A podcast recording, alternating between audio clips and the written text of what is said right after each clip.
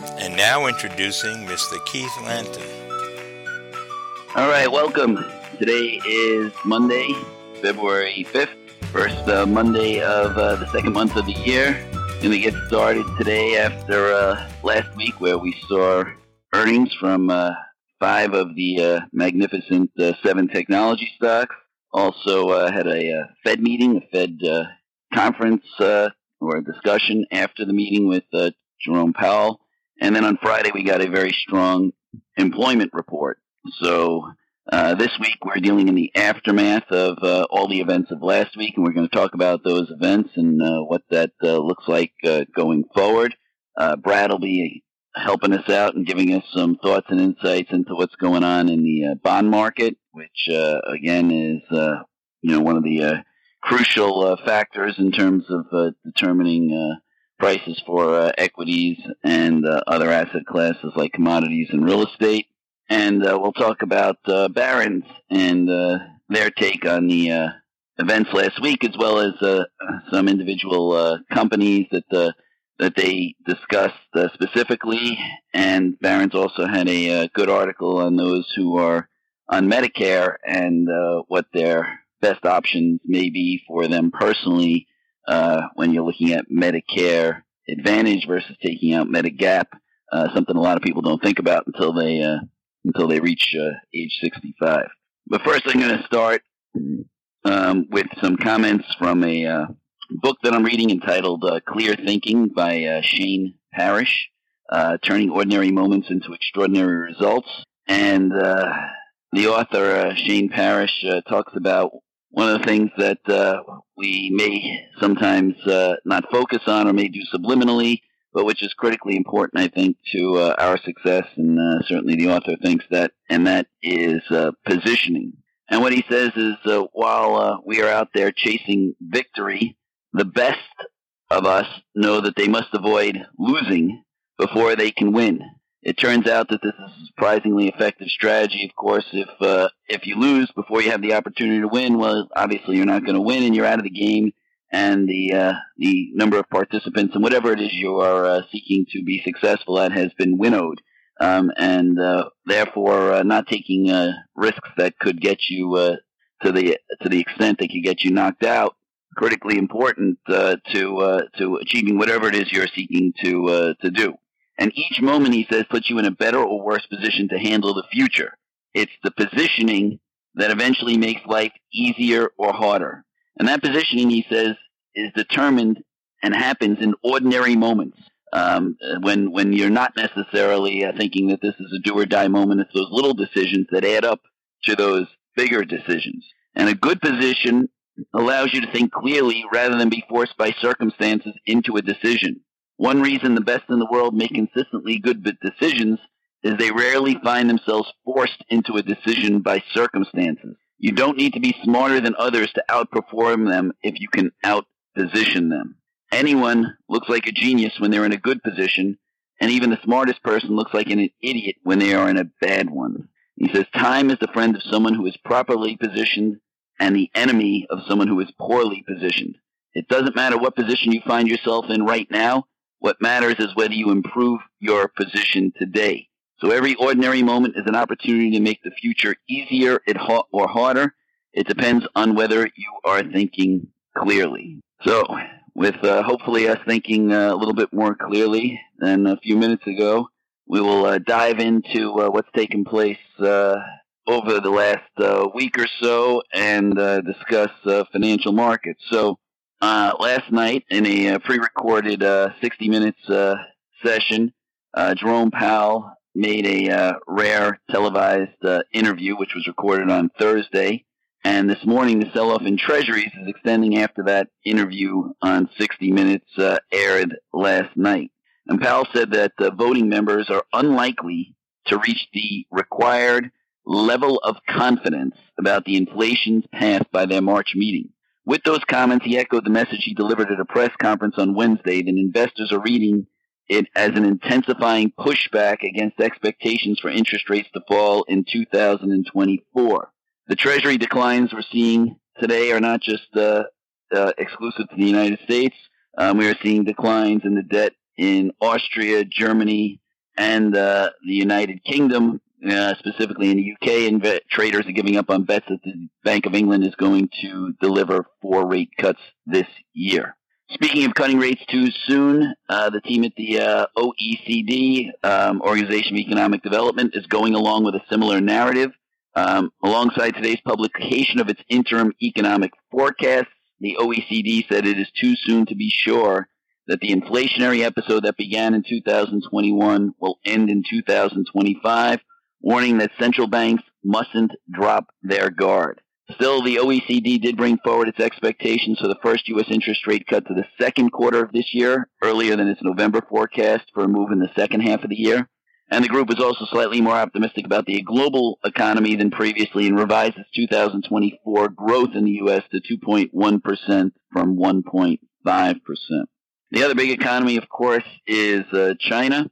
And uh, Reuters is reporting um, after a CNN report, which uh, President uh, Trump uh, was quoted as saying that uh, he, if elected president, and he said this on a Fox News Sunday Morning Futures interview, said he might impose tariffs on Chinese goods of more than 60% if elected.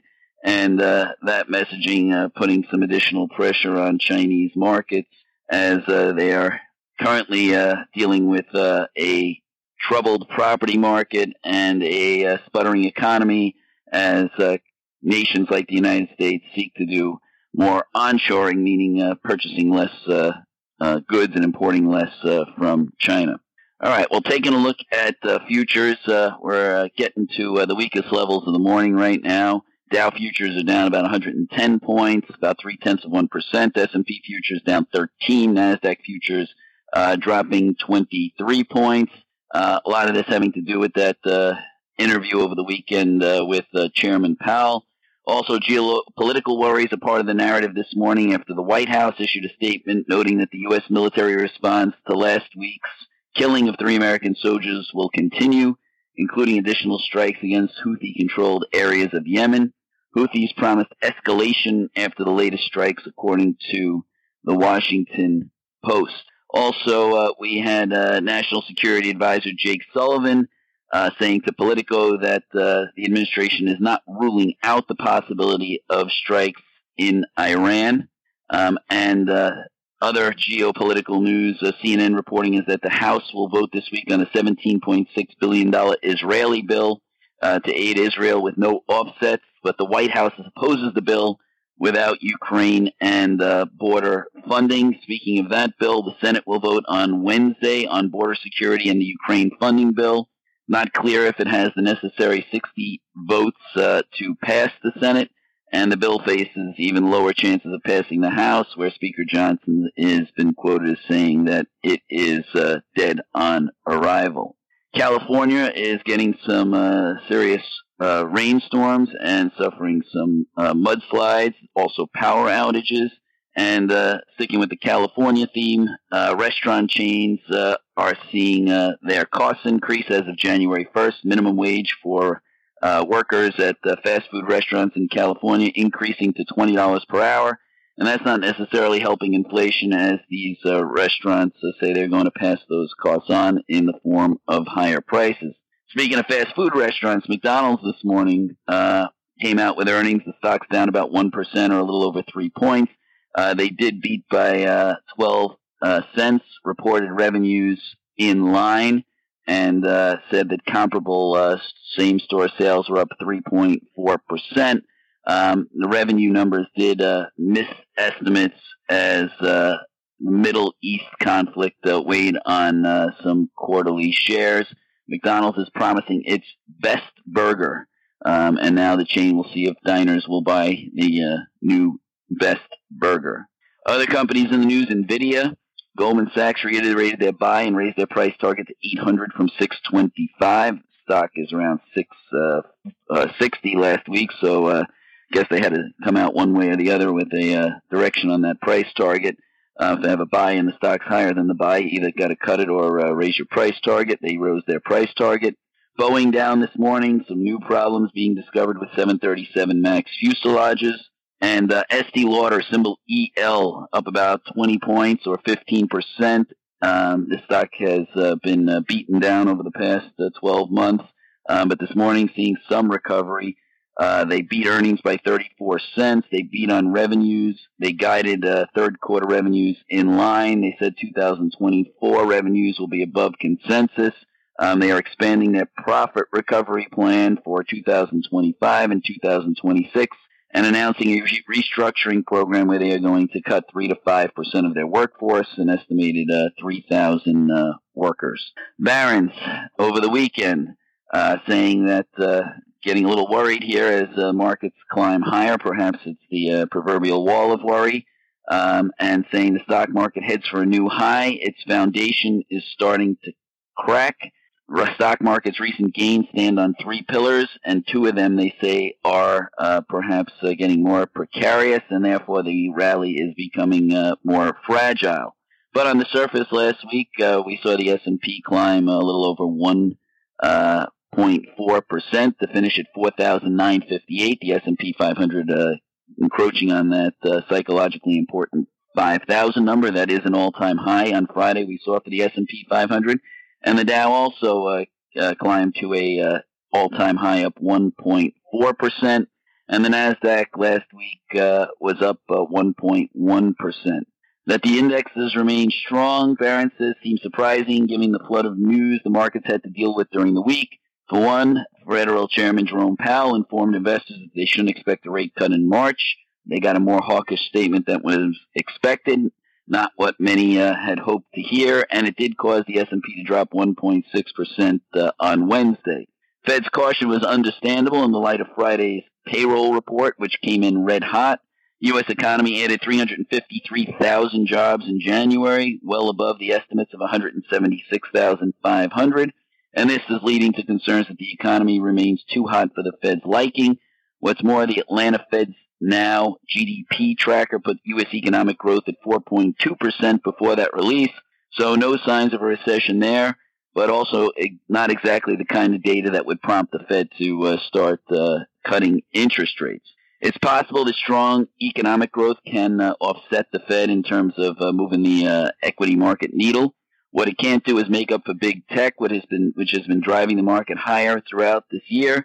Um, although the latest earnings uh, reports uh, were mixed, uh, we got Alphabet and uh, Microsoft uh, reporting a little bit of a mixed report, um, Apple a little bit of a disappointing report, and Amazon and uh, Meta um, with reports that were taken as better than expected. So he really relies here on these uh, big stocks, as uh, has been the case for some time. If these tech stocks uh, can't resume their winning ways, well, then the markets uh, will uh, struggle and possibly even uh, fall, and we will see um, if if these stocks do falter at all, if the rest of the market is capable of picking up the baton and carrying us higher um, without these guys doing all the heavy lifting. Talking about the jobs report. Uh, Barron saying that a report was a blowout, um, and we saw that uh, average hourly earnings jumping six tenths of one percent. Uh, that is uh, somewhat uh, concerning when you're worried about uh inflation, and we're seeing uh, the average uh, wage up four and a half percent from a year ago. Also, in this jobs report, we got revisions for the two preceding months of uh, payrolls, and that those revisions added an additional 126,000 jobs than was previously reported. Also, the uh, survey of households showed that the unemployment rate held at 3.7 percent. Um, that means we've uh, sat at less than 4% in terms of the unemployment rate going all the way back to 2021, December of 21 all of which confirms that notwithstanding the popular perception that the economy is weak, that the data says the opposite. Now, there was some talk that uh, these numbers were uh, perhaps uh, thrown off by uh, seasonal adjustments. Uh, seasonal adjustments occur in January because you have a lot of uh, hiring that takes place in December and in and, and November, leading into the Christmas shopping season, and then these workers, these temporary workers, and these jobs get shed um, and it leads to revisions in the uh, in the fall, and then it leads to revisions in January, and they try and uh, take that noise out and uh, factor out those uh, those those ramp ups and ramp downs, and therefore you get a revision um, to the uh, employment data, which could cause some uh, hiccups. But what's interesting about the revision this year is that before seasonal adjustments, payrolls did plunge by 2.6 million in January. That's actually, you know, a scary number if you hear that on the surface that you really lost 2.6 million jobs, but you really added those jobs in the previous few months, um, and therefore uh, they weren't counted before. So uh, we're doing some math here to try and keep things smoothed out. So this uh, revision does happen every January, and this revision of 2.6 million, which was the January re- revision, was actually the smallest since 2012. So if we had gotten last year's revision instead of this year's revision, we would have shown an increase in jobs not of 353,000, but of 496,000. Uh, so uh, the talk that the revision may have been the driving force for this uh, very strong number um, seems like uh, a not suitable uh, candidate to uh, to pin that on, and the conclusion, therefore, could very logically be that the economy is just strong, the jobs market is strong, and we'll see if uh, if this uh, continues and what effect this has on uh, interest rates in the Federal Reserve and Jerome Powell and his thought process going forward. Talking about tech and big tech, Barron's talked about the earnings last week. Um, and they had some uh, takeaways from uh, the five of the seven uh, Magnificent Seven reporting. One is is that uh, AI, artificial intelligence, is gaining traction. Uh, Microsoft posted a beat and raise quarter, uh, besting Wall Street estimates in every category. We straw, saw strong data from not just Microsoft, but from Microsoft, Google, and Amazon, um, all indicating that the cloud, where a lot of this uh, AI data gathering takes place, uh, is and remains strong. Another takeaway is that artificial intelligence or investing in it is expensive. Um, one thing Meta, Microsoft, Alphabet, and Amazon have in common is they all expect to up their spending this year on AI related servers, chips, networking gear, and other digital bric-a-brac. Uh, perhaps this is uh, why Goldman Sachs today uh, upped their estimates on the uh, AI uh, chip leader at the moment, NVIDIA, this morning. Um, we talked about the fact that AI is uh, driving up that cloud demand. Um, also, we got a note on dividends from Meta. In a surprise move, Meta said it would start paying a quarterly dividend of 50 cents a share, giving the stock a dividend yield of just under one half of 1%.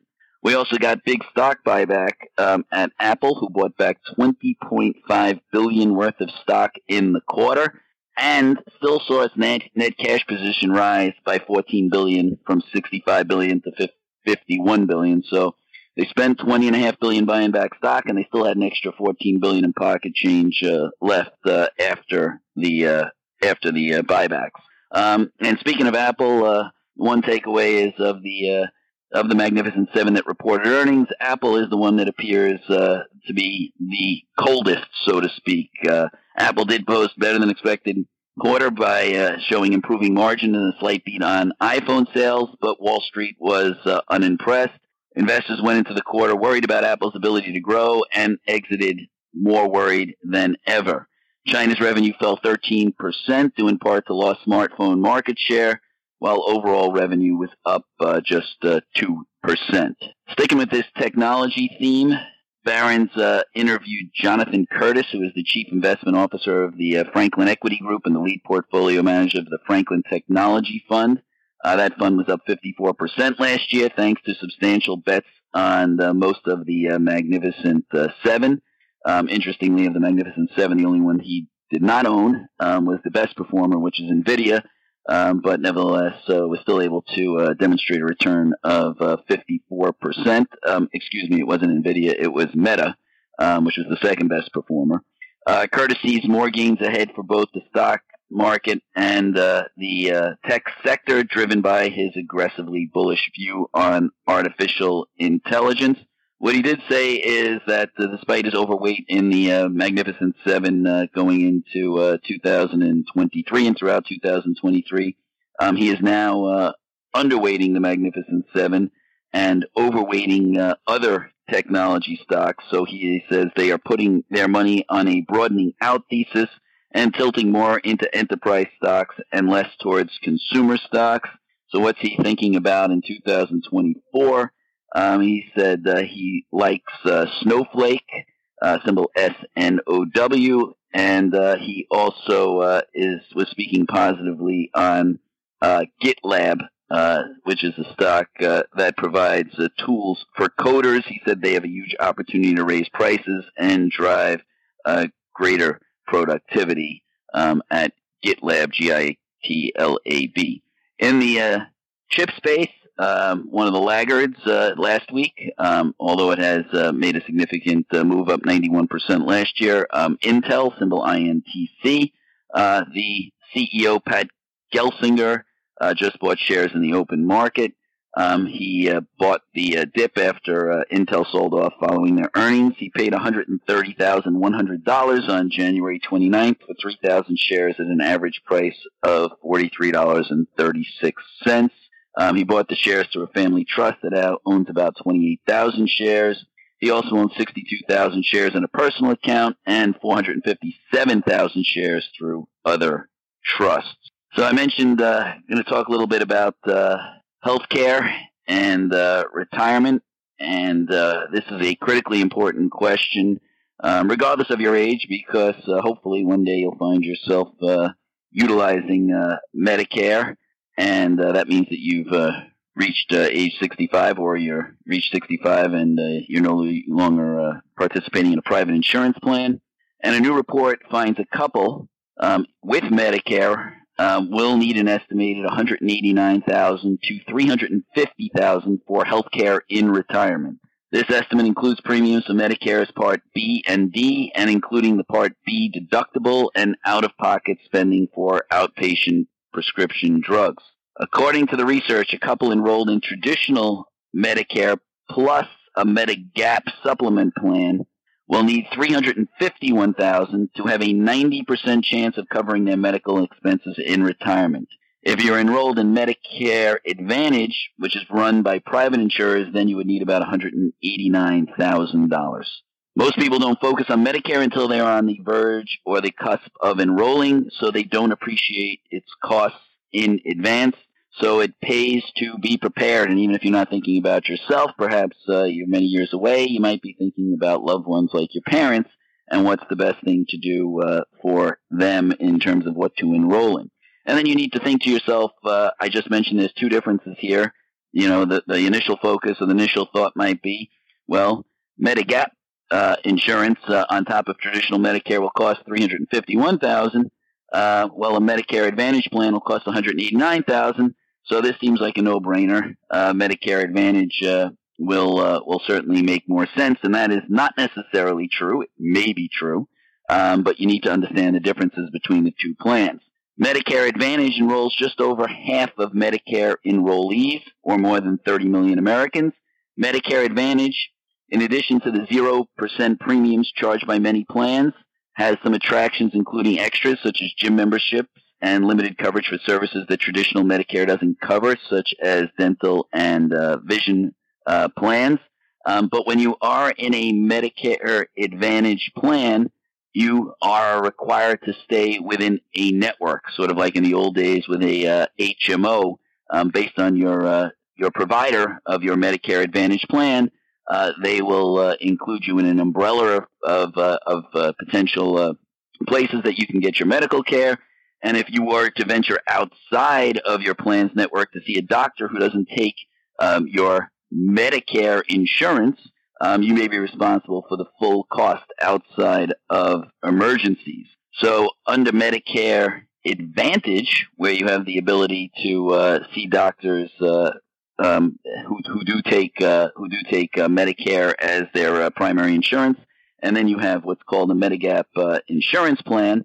Um, you have a lot more flexibility in terms of who you can see and when you can see them, and uh, and the ability to uh, to to get the coverage that you may or, or see the doctors that you may want to see that you might be restricted in a Medicare Advantage plan.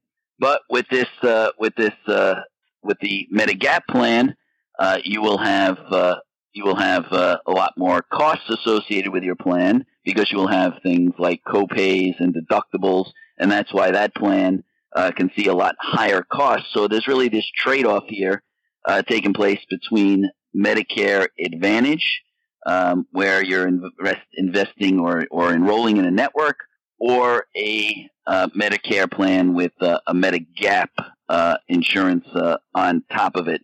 Um, so what you choose and how you choose it really is a personal decision. A lot also has to depend on what you think your medical needs will be going forward. If you think you're not going to need lots of medical services, well, the cheaper alternative, uh, the Meta, uh, the Medicare Advantage may be appropriate for you. On the flip side, if you want maximum flexibility or you think you're going to be using doctors very frequently, you might be better off uh, um, in a Medicare uh, plan with Medigap insurance uh, there for you.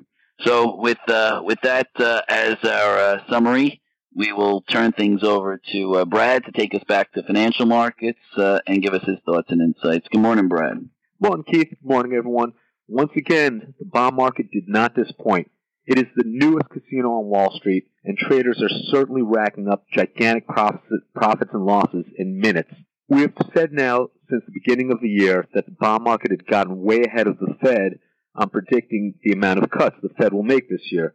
I've been listening to Powell, who as of late has really not been mincing words. As a schoolhouse rock reference, three is a magic number.